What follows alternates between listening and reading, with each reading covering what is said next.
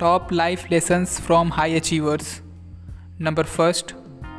know where you want to go in life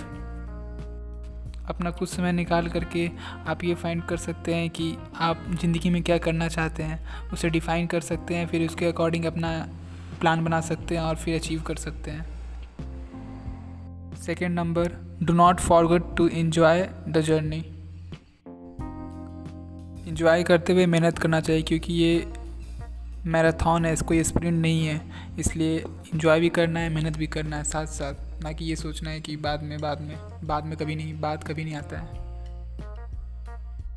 Number third invest in skills early on in life हमें हमेशा investment अपने skills पे करना चाहिए और अपने स्किल्स को इम्प्रूव करना चाहिए, और ताकि जो हम अभी बोएँगे वही बाद में मिलेगा। को बहुत बड़ा एडवांटेज देता है अपने बाकी की ज़िंदगी में। नंबर फोर पे attention to what you eat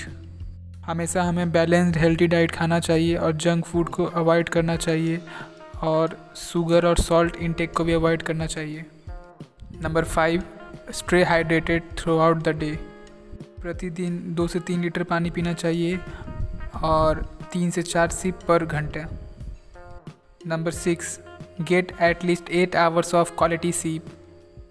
हमेशा अपना रूटीन के हिसाब से ही सोना चाहिए और सही इन्वायरमेंट बना करके सोना चाहिए, नहीं कि लाइट ऑन करके सो रहे हैं या फिर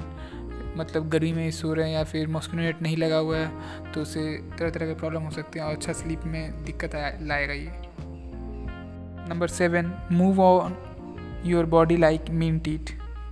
लगातार नहीं सोना चाहिए, इसलिए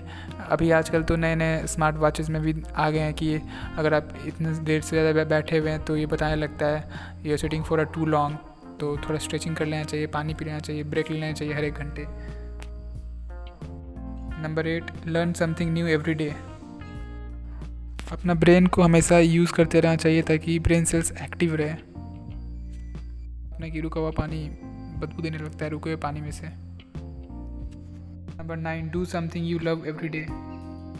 इन्हें सबसे फ़र्स्ट प्रायोरिटी पे होना चाहिए आपका, क्योंकि आप डिज़र्व करते हैं इसे। हमेशा छोटा छोटा चीज़ करना चाहिए जिससे कि आप खुश होते हैं।